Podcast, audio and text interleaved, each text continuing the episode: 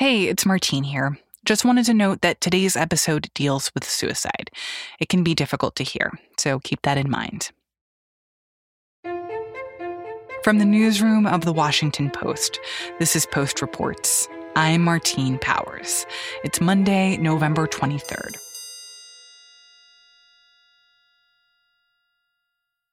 Almost a year into the pandemic, we all know what the coronavirus can do to our bodies. More than 250,000 Americans have died. Millions of people around the world are sick.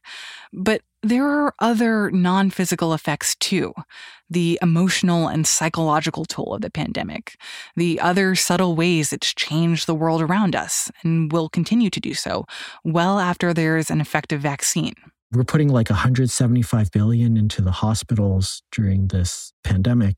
Like less than 1% like a fraction of 1% has been put into mental health which is kind of shocking. That's national health reporter William Wan He's bringing us the first in a series of stories we're doing this week, looking at some of the unseen effects of the pandemic on people's lives.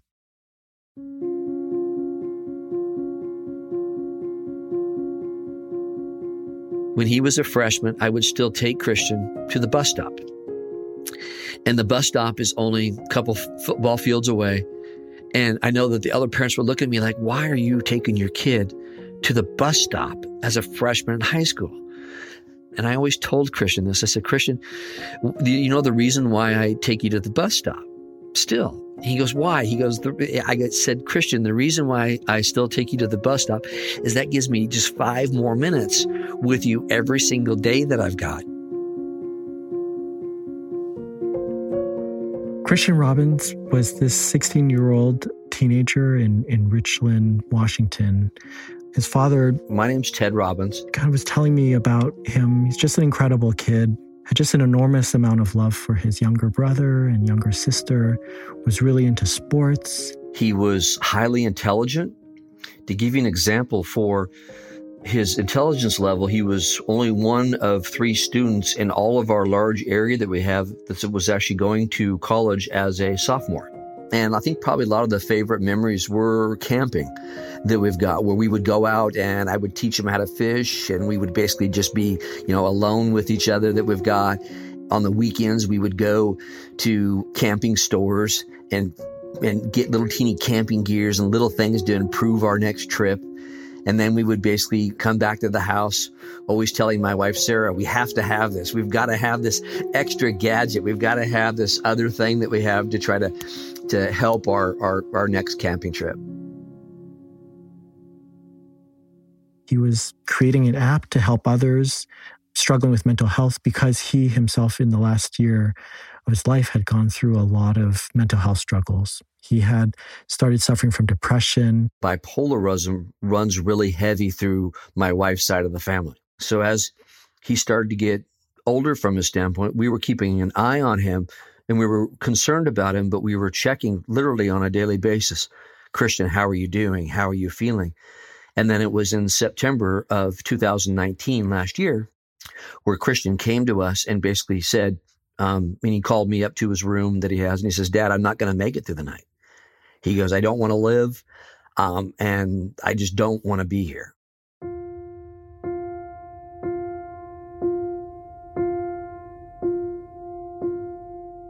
Ever since that point, he and his dad had been working on his um, mental health and getting him help, therapy, medication. And he had been doing better. He was, things were going well. He was feeling alive and, and happy. And then the pandemic hit and things just kind of really fell apart. His father was kind of, he kind of could see the storm coming, you know, he knew things were going to get hard. And what really, what really was tough on them, I think, is that Christian had these three best friends that would come over every weekend to his house. During pre COVID, he was having his friends that would come over, his support network was coming over on a regular basis. He was going to high school in a local area they got for a couple classes. Then he was going to college for the rest of the day. So the interaction between himself and the other kids through college and through the school and through the teachers and counselors then his friends were coming over every single weekend and they've got supporting him and loving him, keeping an extra eye on him from the standpoint. And when he lost that, you know, they could no longer come during the pandemic. Um, one of his best friends, he had an immunocompromising disease and just couldn't be exposed to others at all. And so when he lost that kind of support group um, in his life, it just, he started really struggling. You know, he thought that everyone hated him. He had all these trophies, you know, in his room from his sports and karate and stuff. And despite all that, he just felt like he was not a worthy person and that no one liked him. But as a family, we were doing more to try to help with that. We were playing board games almost every night. We were just having an interaction. And I remember sitting downstairs here in my office where I'm at right now and I remember listening uh, on multiple occasions where Christian was playing with Ethan or playing with Sophia, and he was laughing harder than I've ever heard him laugh before and having so much joy. And I'm just thinking to myself, this COVID is bad, but he's going to make it through the COVID. He's going to be okay with this. A month into the pandemic, one morning, you know, his dad woke up and they looked all over the house. They couldn't find him he started just searching the entire town, driving everywhere he could think of. And it, I think sometime in that afternoon, the police kind of knocked on their door and said, you know, there's been this body found. We believe it's your son. And he had killed himself. After Christian died, what has it been like for his dad? He very patiently kind of described to me just the the weeks after that, you know, he went through all the stages, you know, of a lot of anger at his son and the situation, at God, and at the virus, at the leaders of this country, and how this virus has been handled. So I would go out to Christian's gravesite um, multiple times during the daytime. I would sneak away from the house. We would go once with the family, and then I would sometimes um, go out and visit Christian at his gravesite without anybody being there that I've got, and just literally just breaking down from my end, just forever believing all of the what ifs. Thinking, what if I had done this? What if I had done that? Why, when I was an hour and a half in the car with the kid the day before, how come I couldn't see it? He told me this one day that he he was visiting Christian's grave. He goes to his Christian's grave every day without fail. It's been months and he still goes every day. And what he saw there really shocked him. You know, there were these two girls sitting there. He recognized them from Christian's funeral, that they were friends. And one of them was sobbing and he asked her what why, you know, if everything was okay. And she said, you know, she, I've been struggling with depression too recently I've been having suicidal thoughts and I tried to get help. You know, I even called these hotlines and the crisis center basically told her, We have 16 beds, they're all full. We'll put you on a wait list. What they told me was is that you as a parent don't realize how bad it is for the youth today. You don't realize how many of Christian's friends have contemplated suicide. You don't realize how depressed we are. You don't realize how hard this is. And so that kind of was a turning point for his father, I think. This idea that, you know, it's too late for me and for Christian, but there are all these kids out there, all these families struggling, and we should be new, doing more. I can't bring Christian back, no matter how much I want or I try from my standpoint. I can't bring him back. But what I can do is try to save other children. He's been pushing schools, he's been talking to parents, trying to advocate, bring experts to his neighborhood and um, trying to push people and us as a country just to do more for people who are struggling with suicide. And now I'm I'm a parent that is posted up on a corner with or without people and I'm putting signs in the ground. I'm holding signs up trying to bring awareness to mental health and what the school is not doing by not talking about it. So, how significant of a problem is this right now in terms of what we're seeing around the country at this point in the pandemic? There's a lot of indications that this is not going the right way. Depression, anxiety are have skyrocketed. You have these CDC studies during the pandemic that show 40% of Americans are struggling with at least one mental health problem or drug related problem.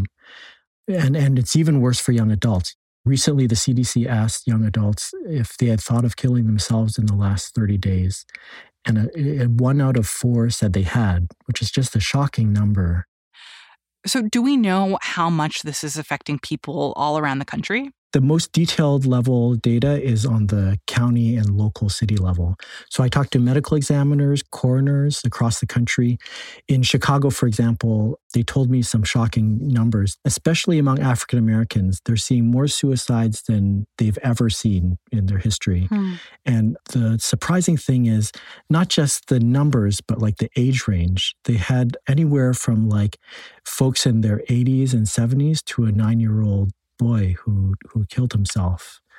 And there's that, but there are some states where they've even seen a decrease, and research shows that that's not that's not abnormal. After 9/11, for example, there's this pulling together effect that happens. So after 9/11, New Yorkers actually saw a decrease in the first few weeks, but what happens over time is, especially in economic crises, the suicide rate will go up because of the pressures being put on people. So, after the Great Recession, for example, the suicide rate increased four times faster than the eight years before it.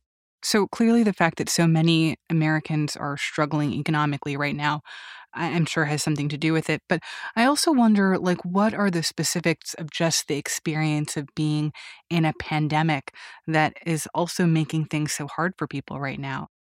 Suicide is such a complex problem. In any individual case, there's always a whole number of factors that play into it.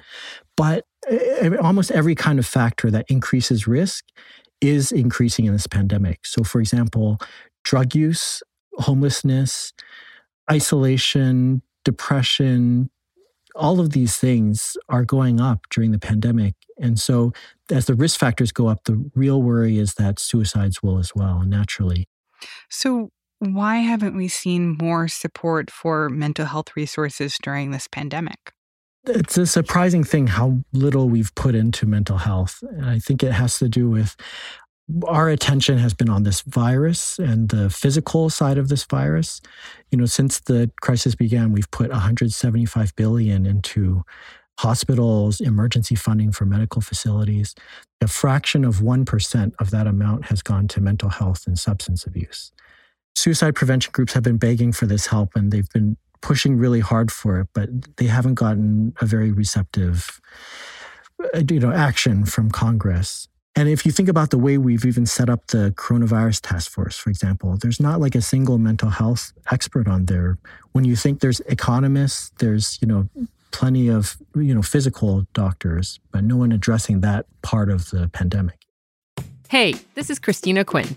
I'm the host of Try This, the Washington Post's new series of audio courses. The idea behind Try This is to become better functioning humans without having to comb the internet for countless hours. In our first course, we learned how to sleep better. Now, we're going to learn how to make our friendships stronger. I'll offer expert tips that are doable, and I'll keep it short. So let's do this. Class is in session. Find Try This from the Washington Post wherever you listen. So, what do suicide prevention groups and families who've lost loved ones say needs to happen? Yeah, there's actually a lot we could do. It's it's kind of both the good news and bad news of it is how many suicides could be prevented by relatively modest interventions. So one thing that kept coming up in research and in conversations is how the simple act of asking people if they've thought of killing themselves is life-saving in itself. So whenever you go to ER now, you get asked about diabetes, if you smoke, if you just insert whether, you know, you've had suicidal thoughts and you follow up with that, you could cut the risk of suicidal behavior by half. Because then what happens? Like if you if you answer yes to that question, what kicks into place because someone answered yes? Even if the follow up intervention is relatively modest, like just a follow up call from a nurse, or even they've tried these things with postcards where they'll just send something following up with recommending a service. Like there are these therapists available. If you just follow up with some kind of action that shows concern and also links them to help, it can cut suicidal behavior by a lot there's other things too. There's, you know, um, a lot of barriers right now to getting that kind of help. Insurance companies are incredibly restrictive on um, what kind of help can be reimbursed, like therapies, medication.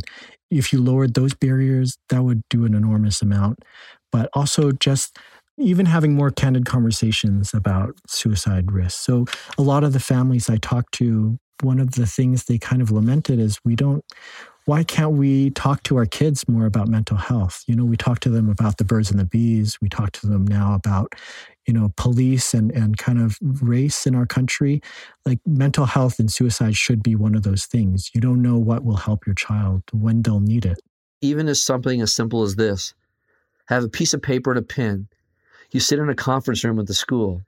You call each school and say, which kids are high risk kids? Which kids should we be helping first in this crisis that we've got? Make a list of them and start calling them. Start helping the parents to make make them aware, hey, you know what? This COVID has really some adverse effects. We don't know when we're going to be able to open the school, but you've got to realize that suicides happen that we've got and we don't want another suicide in our district. But it just seems like for our local government and our school, hell, I'll even supply the paper and pen. It just seems so simple, yet so far away.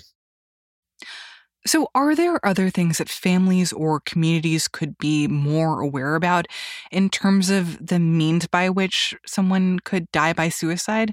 I know that access to guns can be a risk factor that's a really key part of it because of how often suicide is an impulsive act. If you limit the means to suicide, it can actually cut suicide rates by a lot. And with our country, especially, we are a country of firearms, you know. And so in our country, you know, roughly 90% of suicide attempts by guns are fatal. But if you look at any other kind of means of, of suicide attempts, you know, only 4% of those result in death.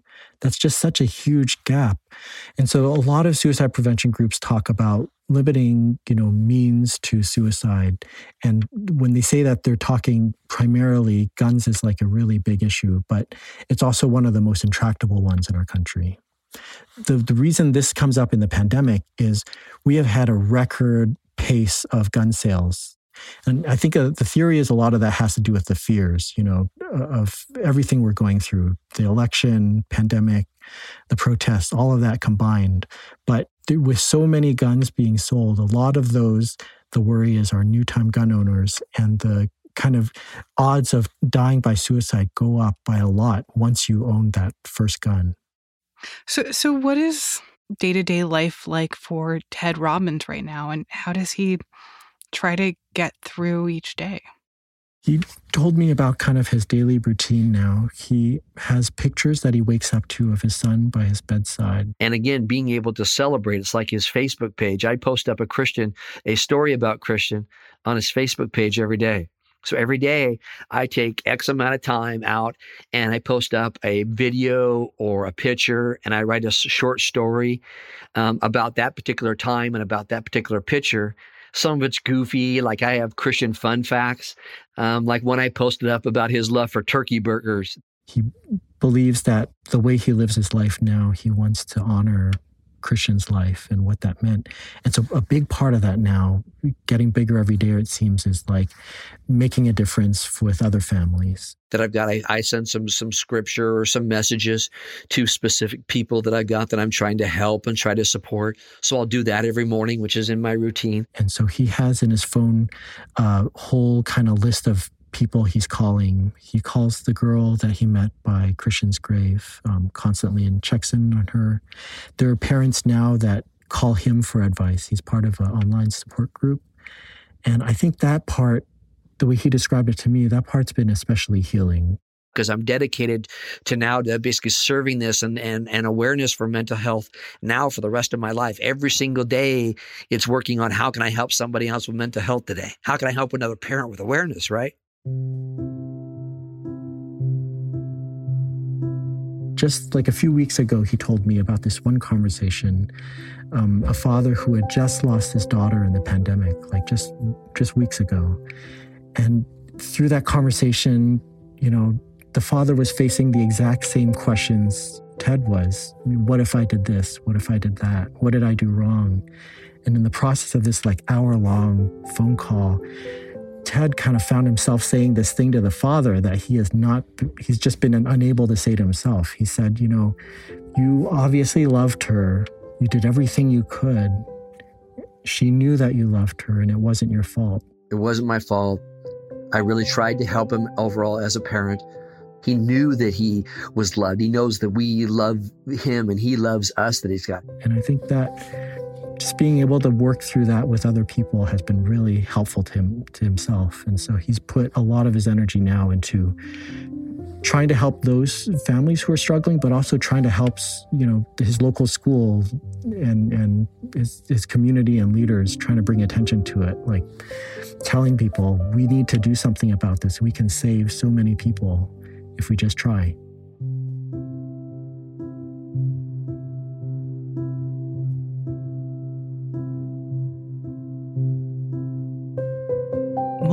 Is a national health reporter for The Post. This story was produced by Rennie Svirnovskiy. If you or someone you know needs help, call the National Suicide Prevention Lifeline at 800 273 TALK or 800 273 8255. You can also text a crisis counselor by messaging the crisis text line at 741 741.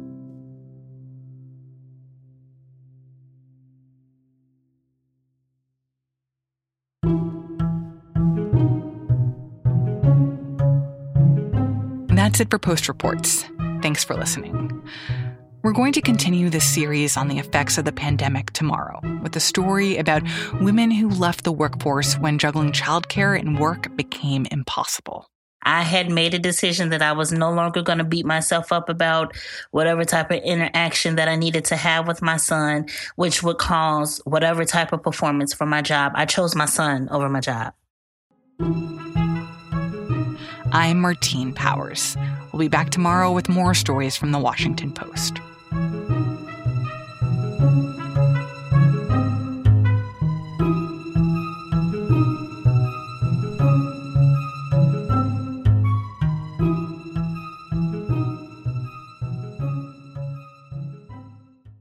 Hey, this is Christina Quinn. I'm the host of Try This, the Washington Post's new series of audio courses. The idea behind Try This is to become better functioning humans without having to comb the internet for countless hours. In our first course, we learned how to sleep better. Now, we're going to learn how to make our friendships stronger. I'll offer expert tips that are doable, and I'll keep it short. So let's do this. Classes in session. Find Try This from the Washington Post wherever you listen.